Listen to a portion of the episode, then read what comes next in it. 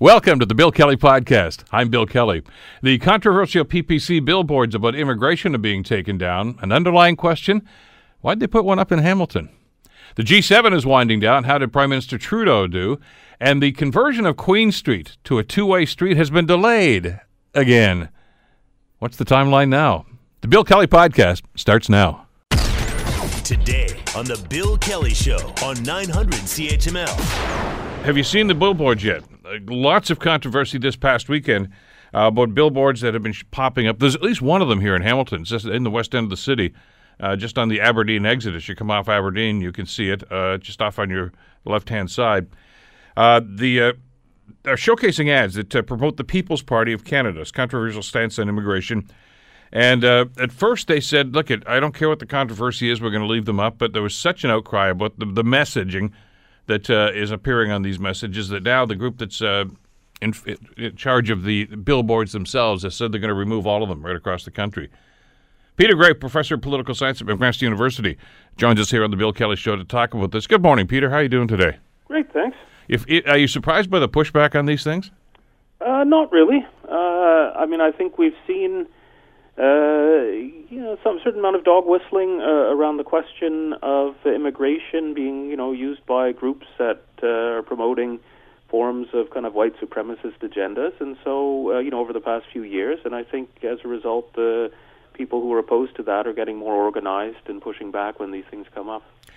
It's, uh, I guess, inevitable, isn't it, Peter, that this was going to be an election issue, maybe even more so than in past years because of uh, some of the controversy about border crossing and, and, and, well, what some people consider to be refugees, others consider to be, uh, well, depends on the term. I've heard invasions of, of people like this, and it's, uh, it's, it's become a problem. It was, I guess, a matter of time before somebody seized on it and says, okay, we're going to run with this.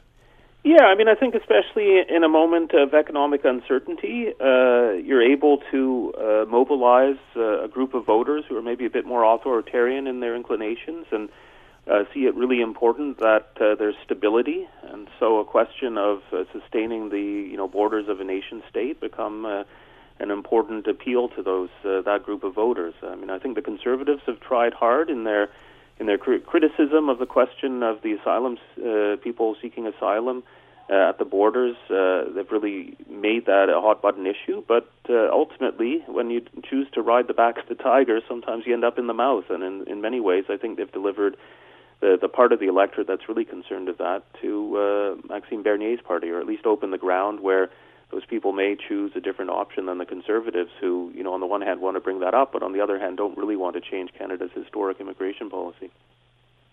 It's it's interesting that you bring that, that comparison up uh, because you're right. I mean, over the, the couple last couple of years of this controversy, the conservatives have been kind of nibbling around this issue, haven't they? Hinting, you know, but well, without being directly, uh, you know, f- upfront about it and getting in people's face about it. Uh, more the criticism was more about the government than it was about the people that were actually crossing. Uh, but it, you know, Bernier, of course, is a guy who tends to go to extremes anyway. So there it is, right up there. Say no to mass immigration, and it's. Uh, I think it was a bit of a shock to some people to actually see something that blatant.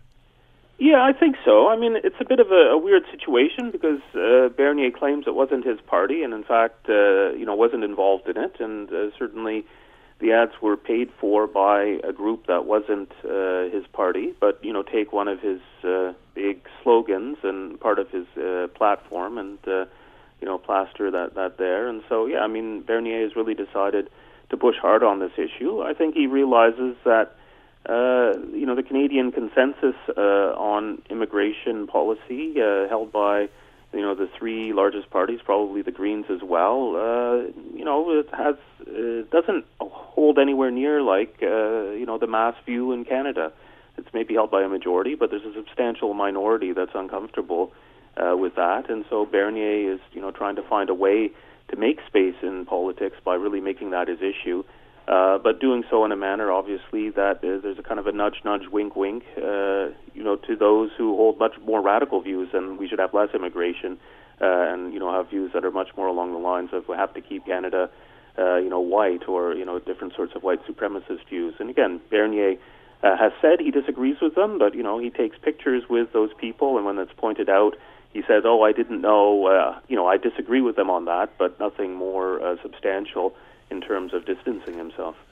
It, was it inevitable that this would start to, to, to come into the Canadian political scene to the extent that it st- seems to be these days, given what's going on south of the border? Uh, yeah, I mean, I think, you know, traditionally uh, the view has been that uh, there's enough party, uh, there's, sorry, there's enough seats uh, with significant communities, you know, drawn from immigration that there's no incentive for our major political parties to uh, play up those issues, and so we have a consensus that keeps them out of politics. But certainly, uh, you know, given uh, the views of the population and the divisions of views on that, there's always been an open spot there for a new party that was trying to find some space to really politicize that question. And now, again, I mean, a party that's at 4% in the polls may not be around in another uh, couple of months after the election because you don't elect many people in our system uh, with that. But nevertheless, it does change our, our discourse in politics. And some things that we would have thought were beyond the pale, uh, you know, become part of our political discussion. Do we go to the ex- extreme that they did? I mean, are we going to start hearing rants of build a wall, uh, uh, even even a metaphorical one? Uh, well, I think you know among Bernier supporters, there's some people who would be happy to take up those metaphors because uh, you know if you look at, at what they have to say, they see a lot of good in Donald Trump, and you know the and especially the parts of you know Donald Trump that are things like build a wall, and so they'd like to bring that kind of politics to Canada. Uh, I kind of doubt we'll see Bernier go there, but certainly his immigration platform is is one you know which says let's not have family reunification let's make it solely economic. Let's have smaller numbers, which is really, you know, the idea. I mean, and this is, I think, me the irony that this billboard appears to have been uh, sponsored by a, a company that uh, is involved in the import and export of proteins, but uh, you know, it's really, you know, the, he's seeking a kind of immigration that would be really purely, I think, based about getting people to come in and do a certain number of jobs you know, historically, if we could put that perspective on this for a second, because uh, you know, I've talked to some people that see what's going on here, and they say, okay, this is bad, but it's always been like this in North America.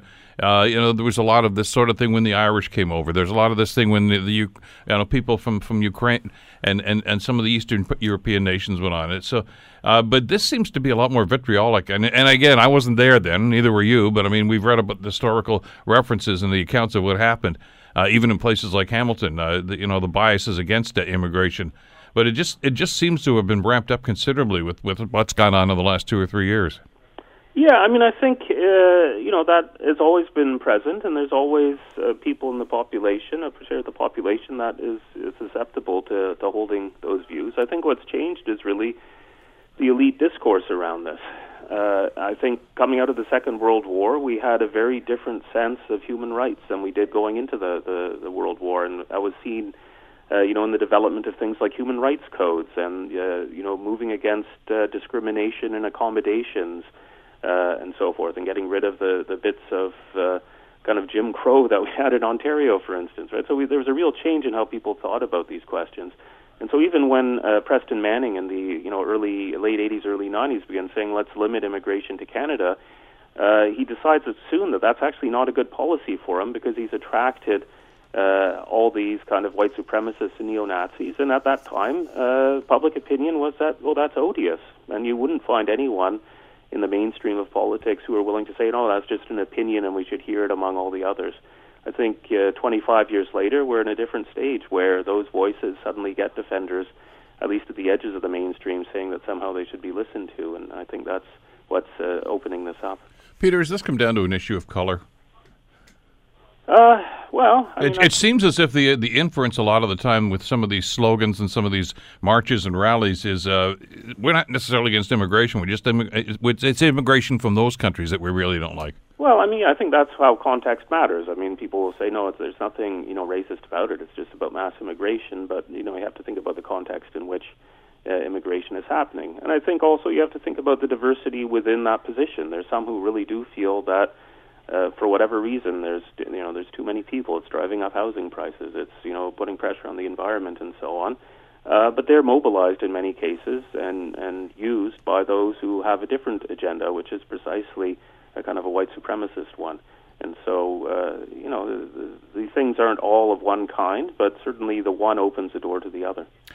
Somebody asked me uh, in the newsroom this morning, uh, you know, because these are in selected cities, they're not all over the place, uh, and Hamilton was selected as one of them. and they wondered why Hamilton. And I'm just wondering if the events at City Hall over the last couple of months uh, have played into this right now because it has received some national attention. Yeah, I mean, it's hard to know uh, to what extent uh, there was specific targeting and on what basis they decided in which cities to run. I mean, certainly what happened at City Hall would be part of it. Uh, but I mean, we also saw the stories uh, what about a year ago saying that Hamilton might be a city ripe for this kind of politics because you have, uh, you know, you have a lot of people who haven't been getting ahead uh, and uh, you know are looking for some kind of scapegoat. Uh, you know, so there might be a space for kind of right authoritarian politics to say, well, we'll bring some kind of form of order to it. And so, you know, there may be that aspect too in terms of the decision making. Well, the other element that really I think puts a, a, a, emphasis on this too is that study that was released a couple of months ago. I guess now that Hamilton has more hate crimes per capita than any other city in the country. Maybe the the, the yellow vesters and, and the people supporting this thing would look at this place as fertile ground for, for that sort of activity. Yeah, I mean, again, I wouldn't want to uh, infer that kind of level of you know nefarious intentions uh, in the the group that bought these ads. I mean, I don't know again on what basis they made uh, their decisions. Uh, you know, they may simply have done some polling to see where this might, message might be uh, a bit more popular. Uh, I mean, it's really hard to tell in these cases, and this is kind of an aside to this. Is I mean, we have taken corporate money out of politics in our funding regime, but you know, here we have an instance of a firm buying what you know is quite you know it's hard to distinguish from a partisan ad telling you what party to vote for and being able to spend relatively large sums of money uh, in it. And so, you know, in, in this context, again, it's hard to know what their decision making is, or even what kind of accountability can be, you know, brought say onto Bernier's party when he can claim that it wasn't me, it was, uh, you know, these these deep pocketed interests that were willing to to buy these billboards. Is this another example of this ongoing concern about third party advertising? You know, it's it's one thing to, to to make the parties themselves that are running or the candidates themselves responsible, and you see that with some of the ads, the political ads in the states. You know, I'm I'm I'm Peter Graefe and I endorse this commercial. Uh, we don't do that up around here, and you really don't know who's paid for it and who's put it together when you see something or hear something on in, in the media.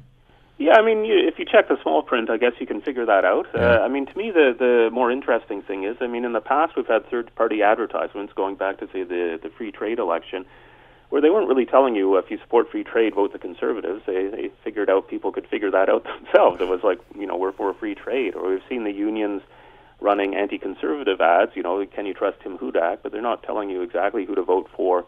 Uh, you know, to to beat him. I mean, there's a variety of choices. You know, in that, that provincial election, but to have a have a kind of a corporate ad.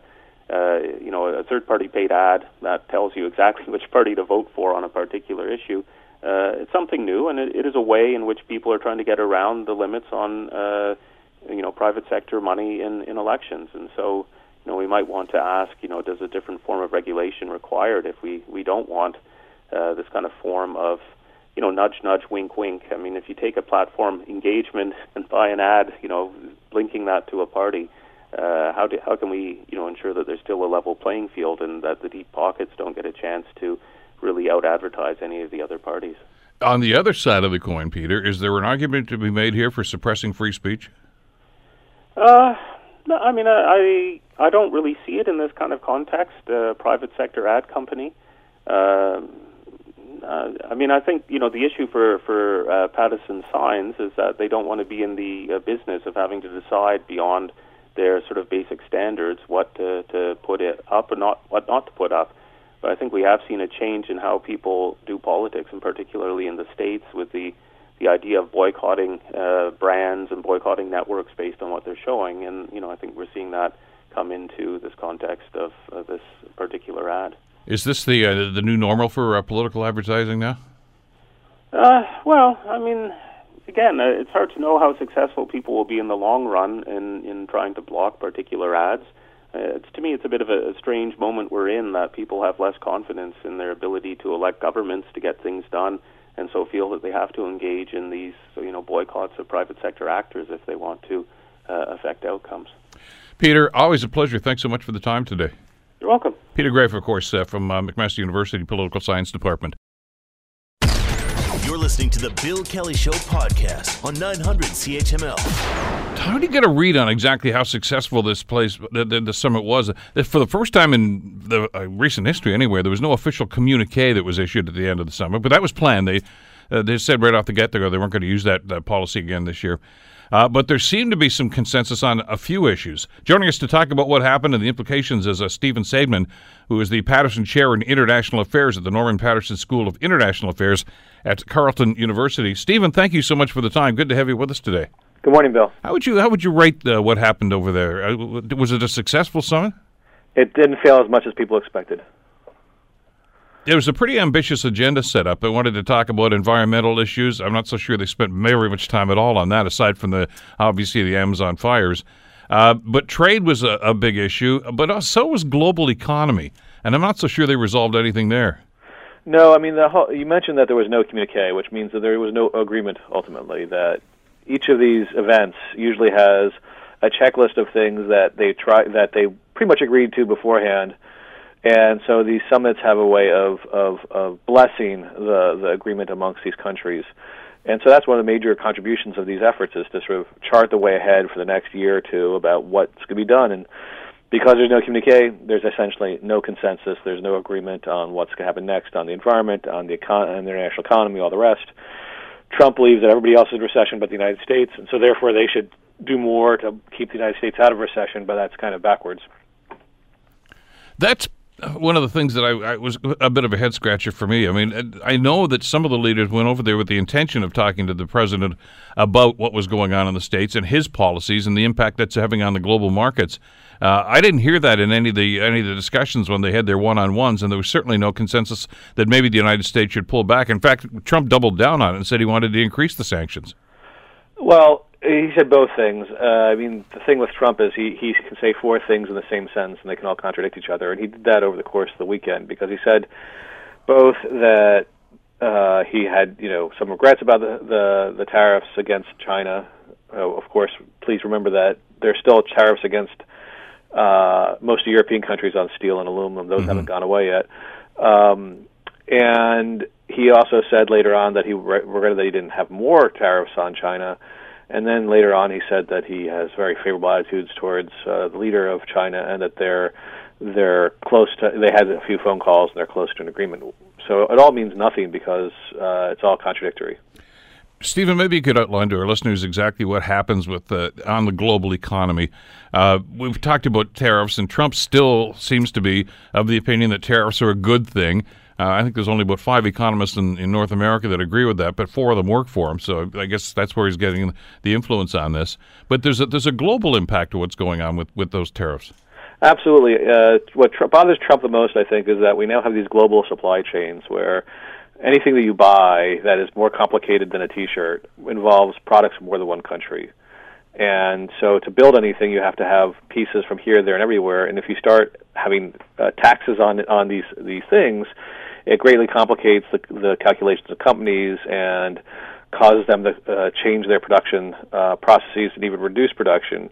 And so it can depress uh, the sale of goods and services. It can cause businesses to be disrupted. And so I think that's the principal complaint people have is that the the, the tariffs, this this trade war, which was entirely unearned, um, is disrupting patterns of trade, causing complications for businesses. And when businesses have complications, they invest less, they do less, and that tends to uh, create a recession. And so the, the fact that the United States is starting to tilt towards a recession uh, is going to have global impact itself because the United States is a big consumer of imports from the rest of the world. Uh, so this trade war, again, it's not just a trade war between China and the United States, but it's between the United States and pretty much everybody else um, is destabilizing to the world economy and, and, it makes things much more uncertain. And markets hate uncertainty. But even with his comments again this past weekend, Trump still, I don't know if he believes it, but it's certainly the gospel he sees uh, talking here, is that China is the one who's paying for this. You know, he's, you know, the the money's coming out of their pockets, and the United States is, is the beneficiary of this. He doesn't seem to understand the global implications of tariffs he doesn't understand anything about tariffs. Uh, a tariff is a tax on imports, and so therefore, if you're ta- putting tariffs on Chinese goods going to the United States, it's American consumers who pay for it. It's American producers who who rely on Chinese components for their computers or their TVs or their phones or whatever. So it's making things more expensive for Americans. Now, uh, what the cost the Chinese might be paying for it is they might be lowering uh, their prices that they're charging, or they may, or the, the currencies may be changing a little bit, so so that makes it the the shock to American consumers a little bit less. But none of those things are particularly good for anybody otherwise. So, no, Trump has been wedded to what I would call, or many would call, a mercantilist view of trade, which is I get mine and you get whatever's left over. Uh, which is not the way the world economy has worked since uh, World War II. It's sort of the strategy that led to the Great Depression, but it's not something that that countries have really relied on uh, since since the end of the war, and it's very destructive to again international trade and uh, making long term uh, decisions for most companies. In uh, National Post last week, I'm sure you saw the article. Andrew Coyne wrote that uh, if, in fact, we are heading into a recession, uh, Donald Trump's fingerprints are going to be all over them. Uh, is that a fair assessment? I think so. I mean, the, to be fair, the economy is cyclical, and so we've had growth mostly around the world, uh, recovering from the 2008 uh, financial crisis. So we're sort of due at some point. But most of the policies that he's been uh, following lately are pushing a recession to happen sooner rather than later. Uh, and we've talked about some of those vis-a-vis tariffs and the impact that that's having. And uh, and I'm glad you brought that point up. I think it was lost on some people that there are still tariffs on a number of G7 countries that were in attendance there. And I'm so sure that that came up during some of those conversations. But it's certainly going to have an impact on those economies because, uh, as we've seen from some of the numbers, uh, France, Germany, the UK, um, there are a number of countries right now that that are having some very problematic economic forecasts. Well, certainly, you know, the UK is destroying itself via Brexit, so its its forecasts are pretty dismal. Uh, and again, the rest of Europe is interdependent. So if, uh, if the UK has a, a, a, an economy that spirals downwards, then it affects the rest of them.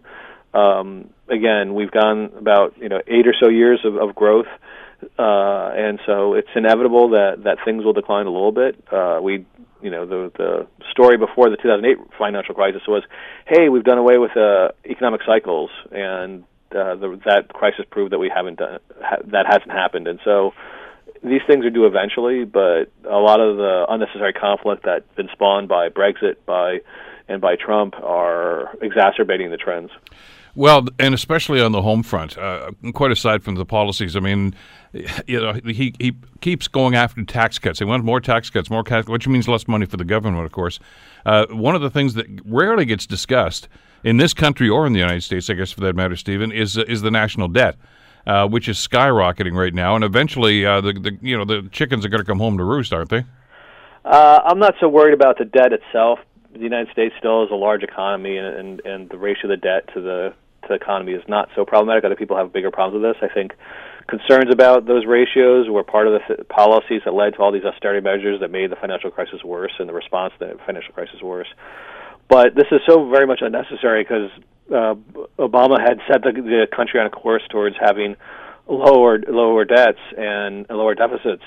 And the tax cut that I had last year, which had a stimulus effect on the economy, that's why the American economy is doing as well as it has been, um, has evaporated. It, it was temporary. It allowed, allowed firms to buy back their stocks, but they didn't really reinvest as much as people expected. It didn't have the trickle down uh, effect that people had promised and it blew a hole in the budget deficit. It was very predictable, and uh, Trump is now desperate for more tax cuts because he is facing a, a problematic election next year. And so, what do you do? You promise tax cuts, but the the challenge is how do you pay for that? And the big sources of money are defense, which he doesn't want to cut, and then social welfare programs, uh, Social Security and Medicare, which are two third rails in American politics. That if you talk about cutting those, you start losing the votes of old people. Um, and so he may try to do that, but that, that's really going to cause him tremendous problems in the election and for his party as well. One of the things uh, that he's always pointed to over the last couple of years, anyway, uh, as to how great his, the economy is, greatest economy of all time, of course, in the history of the United States, in his words, uh, was the stock market. Uh, that's gone off the rails right now too. What's going on there? Well, the stock market has been uh, again. I, I, mentioned before that the economy, the people who invest uh, hate uncertainty. Trump is an uncertainty engine. For a while there, they thought that they get their tax cuts, but not their trade wars. And they've got instead they've got tax cuts and then trade wars, and the trade wars have been disrupting businesses and and has caused problems for firms and and it's destroyed uh, a large sector of the American agricultural marketplace. The Chinese no longer buy soybeans from the United States, and so the people who invest in it in the long term are now on, uh, very very concerned about about what's going to be happening with these trade wars uh, and other bad uh, policies for the economy, and so they're making their bets now on on the American economy, and they're not betting they're not they're not betting on it. They're starting to bet against it, and that has a self fulfilling prophecy where the uh, markets are now much more uh, uh, have a lot more turmoil. So this is again partly inevitable, but uh, the fact that Trump has sort of wagered his presidency on on stock market uh, performance uh, suggests he might face even more problems. How problematic is it for him to uh, continue with the personal attacks he's had on the uh, the chairman of the Federal Reserve down there, who uh, many would argue is is really just a target of Trump's anger right now because he refuses to kowtow to Trump's policies? Well, the Federal Reserve System, like the Attorney General's office, was always seen as being independent. Uh, that they're not supposed to subject themselves to the vagaries of polls or the pressures of a president. And thus far, the Fed has held out, held out mostly. Uh, but again, this is part of a larger Trump belief system and maybe even strategy, which is he doesn't really believe in institutions. He doesn't believe that anything can constrain his power. And so he thinks that anybody who's at the Fed or the Attorney General's office or anywhere else should just do his bidding. And this fundamentally rubs up against the purpose of the Federal Reserve, which is to provide confidence in the American economy that it doesn't just do what is politically expedient, but what does what's in the best interest of, of the long term run of the United, of the American economy. And given that the rest of the world depends on the American dollar, uh, this is all not just an American problem; it's a worldwide problem. And so this is going to raise real challenges if Trump continues with this. It really depends in part on what the response of the Fed, the people of the Fed, do. But if, if they at all bend, then all these bumpy lines you've seen in the stock market get a whole lot bumpier. Well, and if the instability is, is, a contributing factor in that, the fact that he's attacking the chairman of the Federal Reserve and, and the heads of other institutions. I mean, he's gone after the CIA, the FBI, as you say, the Attorney General's office, just about anybody uh, that doesn't uh, bow down when he suggests this is what they should be doing. That that's got to have an impact on the stock market. Absolutely, I think that's one of the reasons why the stock market was bumpy last week. So the one of the things that they sort of kind of, like I say, there was no communique, uh, come to some sort of agreement on is they said, look, we we've got to stop this from going spiraling out of control. The, these these downward economic trends that are happening right now, and they're looking to the United States and saying that something's got to happen here. But I don't know, Stephen, that anybody was bold enough to say, well, Mr. President, you could do that if you just change some of these policies. I don't think anybody was that brazen. Well, the thing is, he doesn't listen to people who he disagrees with, yeah. and he's his staff has trained themselves to to just agree with him. And having groupthink and yes men is, is always a good recipe for bad policy. Uh, so apparently, in the last couple of weeks, when people started talking about moving towards recession, he thought that was purely a, a media creation because his advisors were not telling him about the various bad news stories that might indicate there's something behind this. So this goes back to Trump's decision making. He doesn't make decisions based on evidence. He doesn't make decision making based on, on getting a thorough review of stuff. He goes with his gut, which is usually going with his base inclinations, and he's very fearful of trade. He's very opposed to trade, and as a result, everything else ensues from that. Is there an inevitability then that we're going to head into a recession? I, I, mean, I understand what you're saying. That Cyclically, I think we're two or three years behind the times. I mean, the, the, cycles are usually what five or six years, aren't they?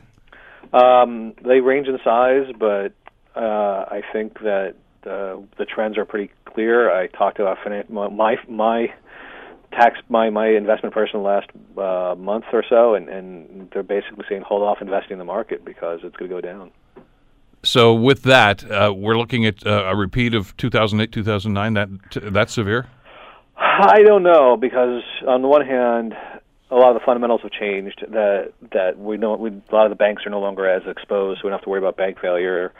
The auto industry is in a sounder place than it was 10 years ago. Things like that. On the other hand, usually the people you look to the United States for leadership to get get out of these crises. And the problem with Trump and his staff is that they're trying to do all these kinds of things that are more likely to make things worse. So I I don't expect them to handle it particularly well, um, and that that's a real problem.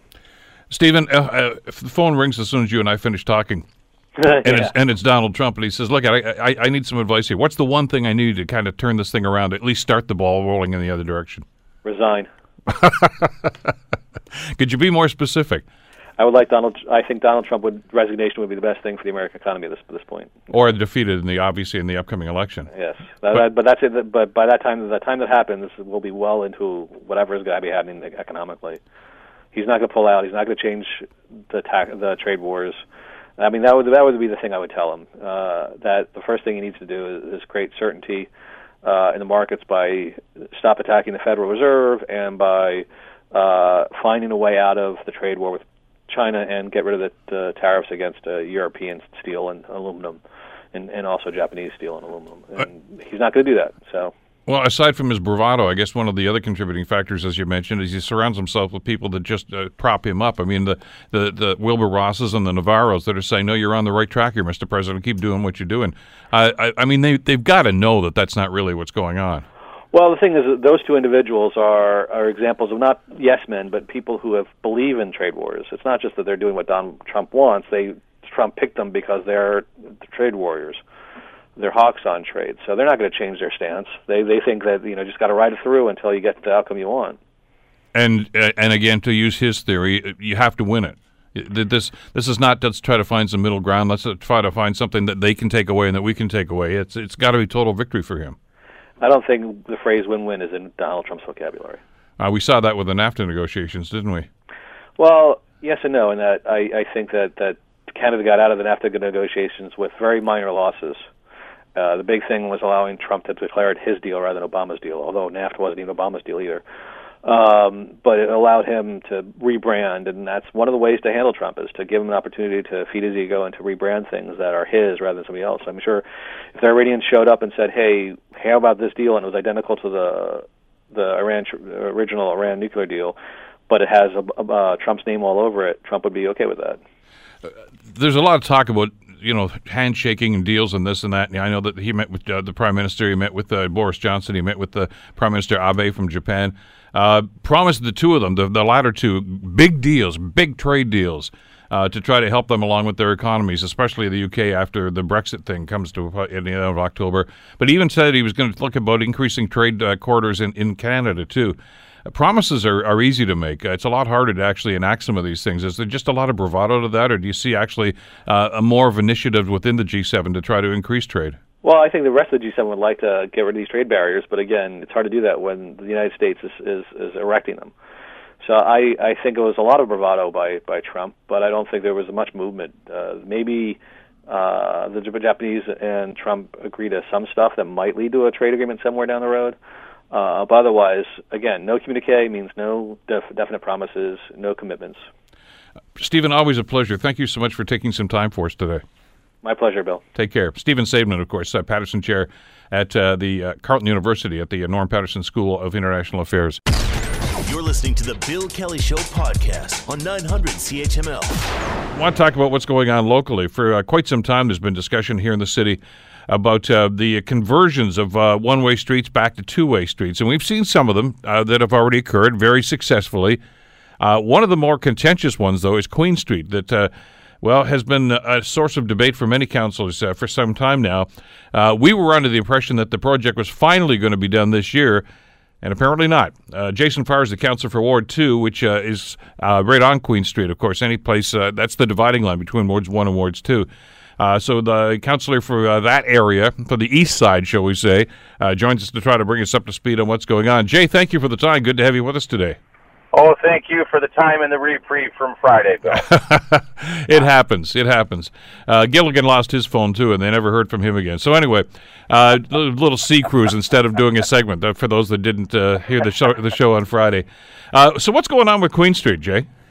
Well, you're you're bang on. It has been years in the making. I remember Councillor McHattie and I doing a walkabout with about 100 residents from the either side of that border, east and west, and identifying some quick wins, which we implemented, but uh, ultimate solution being a two-way. That was from a pedestrian safety focus, and then you fast forward to about a year and a half ago, where uh, the Ward 8, then Ward 8 councillor, now Ward 14 councillor, uh, Terry Whitehead saw the value in uh, his uh, mountain commuting times being decreased if uh, that one-way Queen were to be put into effect and go all the way to King Street. And so here we are uh, as uh, one of the many issues that we're finding uh, that are relevant to this delay. Um, we can't go to King until spring anyway, as is one of the issues. And then there's some capital, uh, sorry, infrastructure issues and then there's timing issues with the Locke Street uh, being closed, having Queen closed at the same time. And so, uh, with six or seven delays identified by our fairly new uh, transportation director, it was uh, decided, and, and after consult with uh, I think four relevant councillors, that we uh, put it off till the spring of 2019. When when you talk about delays, uh, uh, were these anticipated? I mean, because this thing's been on the books, and and you, there was a, a plan that was approved. Have, have have there been some second thoughts about that plan? Uh, I wouldn't suggest second thoughts. There's certainly been a great deal of um, input. Uh, we had, you know, three different counselors in in Ward One, as I mentioned, the history on this thing since uh, it, you know the conversation about a two-way conversion began. It was McHattie, then Aidan Johnson, uh, who did a lot of the work with myself, and we had representatives from each of the neighborhood associations working as liaisons. So we had uh, Kirkendall Neighborhood Association, Durand Neighborhood Association, sitting at the table and ultimately tweaking what uh, you know in collaboration with our staff what what uh, worked best in terms of a pedestrian safety focus but we also had to you know uh, uh, you know have those inputs with respect to you know sufficient movement uh, rush hour counts there was all sorts of conversations that led to the point. and then you fast forward a new counselor comes along uh, and uh, it did take a little bit of time, understandably so, for uh, Councillor Wilson of Ward 1 to get up to speed. And that all uh, meant a bit more engagement, uh, a slight delay. Uh, ultimately, though, we had already had the approval from last term of council for the funding of this project, Bill, as you know. So, so it was just a matter of uh, making cer- certain that the new councillors, and Councillor Danko also is uh, affected by this, uh, up in Ward uh, Eight. Uh, so so th- there was engagement that needed to happen due to the election. So so that's one of uh, many reasons why the project has been delayed uh, an election and uh, getting new councillors and ultimately their communities up to speed. You mentioned some of the neighborhood associations uh, that are having the, now the ones you talked about. Uh, as a matter of fact, all of them around there, and there are a number of them, have been very proactive on a number of different issues over the years. What kind of feedback are you getting from them? Well, I'm dealing with uh, the Durand Neighborhood Association and have been for some time. They, they're probably, well, I think they are the largest association in, in, in, if not Ontario, probably Canada. But they're also extremely active, and uh, they're they're very good at outreach to to the people who live and work and play in the Durand Neighborhood Association. It hasn't been bad, as a matter of fact. Uh, you know, we had an, a delay. I would suggest prior to um, just just following Councillor Whitehead's motion that I had to unfortunately announce to the neighborhood association. And at that time, uh, I, my marching orders, at least uh, from the neighborhood uh, uh, perspective, were, "Come on, let's get going. We've been waiting a long time." Many of those people participated, Bill, in the walkabout that I had with Councillor McHattie and 100 residents years and years before. So naturally, along with myself, they were anxious. And and and then this time around, given the criteria of reasons, and like I say, six or seven reasons for this delay, uh, so far so good. I mean, they're still anxious, but they're also understanding that if we're going to do it, we need to do it right. And you know, over time, things change. One of the things, uh, for example, is uh, you you know this intersection well, and when you come down uh, today, uh, the the, the one way, two way interchanges at Herkimer, Bill. Yeah. And there's that there's that concrete island, and, and some still wonder why or how that ever came to be. But underneath that concrete island on Queen at Herkimer is uh, uh, a real headache in terms of infrastructure. There's cables and wires and different utilities and so on and so forth. And you know, once we have approval, the engineers go in and take closer looks at, at what what will constitute removal or or movement or, or any kind of change there, and it turned out to be a monumental task.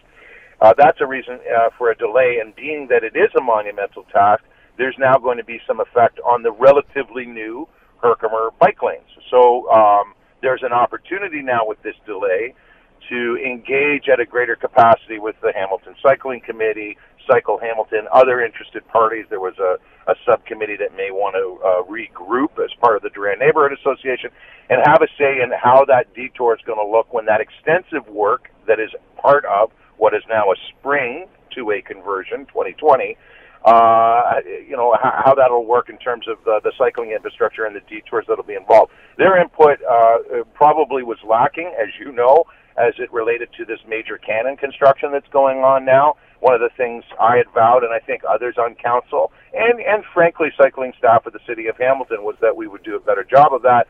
This gives us that opportunity to engage a little more on that particular piece, which has turned out to be a major infrastructure headache as part of this uh, transition. I'm glad you brought that intersection out because it is obviously one of the big areas that, uh, that people can, in their mind's eye, I guess, as we talk about this project.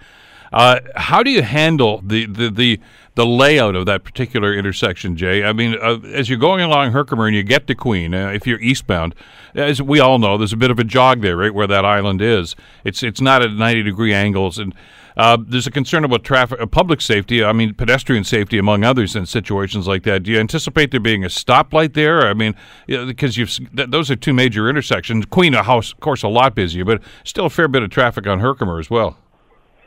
Yeah, I think that is a, a, a full-on stop. I'm, you know, I don't have the the map uh, with me, Bill, but you're right. There are a few jogs. There's also another one, as you know, up by Jackson that jogs yeah. over a little bit, and, and Hunter uh, jogs slightly as well. I think so. So uh, th- those uh, very much part of the uh, public engagement. Uh, those conversations on safe crossing that was a major part. And I'd have to say that the representatives from the Durand Neighborhood Association, anyway, were very, very helpful with that because they know they they cross there to use the Ryerson Rec Center or take their kids to school if they're living further south uh, in the Durand neighborhood. And uh, I thought staff, especially now, we have some award-winning staff, David Ferguson and others, who uh, really know how to engage, know how to listen, and, and oftentimes they'll have on-site meetings to really understand what are the issues in the immediate community. And so, so those sorts of things were addressed. Do I know exactly what's happening at Herkimer? Not sure. I could tell you it was it was it was a rather complicated process because of that jog, but uh, certainly uh, in terms of pedestrian safety and, and, and particularly at the crossings, Bill, all, all of the issues, I believe, have been covered, and we certainly have had lots of time to engage and cover them. Uh, I'm I'm a big fan of public consultation. Don't get me wrong on this, but uh, are you concerned at this stage that if you open this up again for further uh, study like this, that uh, that's going to be another delay? No, I think that the only uh, real consultation that that kind of happened early on is with the cycling community. Uh, most of the folks there, Bill, it's a great question. I, I am, uh, to be, just answer briefly, but ultimately, uh, most of the folks that I, I'm aware of in the cycling community are, are like-minded when it comes to, you know, safe uh, streets, pedestrian mobility, uh, our transportation master plan. They know it well, and uh, they would be supportive of a two-way conversion of Queen. Uh, and so I think that they'll respect that uh, the timelines have already been altered on a few occasions. Uh, and I think that most, if not all, of the cycling community, so the ones that we do intend to engage with since we have this time, uh, would be supportive of maintaining a spring 2020 implementation. And ultimately, Bill, too, we're focusing a lot on the conversations that I've been having over three terms of council now on this, you know, rather popular topic of a two-way conversion of Queen. Uh, on on the the pedestrian aspect and the safety uh, to pedestrians, and there are so many. I mean, we're talking about very intensified neighborhoods uh, throughout Kirkendall and Durand, especially, uh, who are, are pedestrians and are using these crossings a lot. And, and there have been lots of uh, temporary safety measures implemented over time uh, leading up to this two-way conversion. But there's also clearly a benefit. I mean, Councillor Whitehead was the mover of the motion, and you know the battle scars that I've had, and he has with the debates I've had on on these kinds kinds of issues over the years.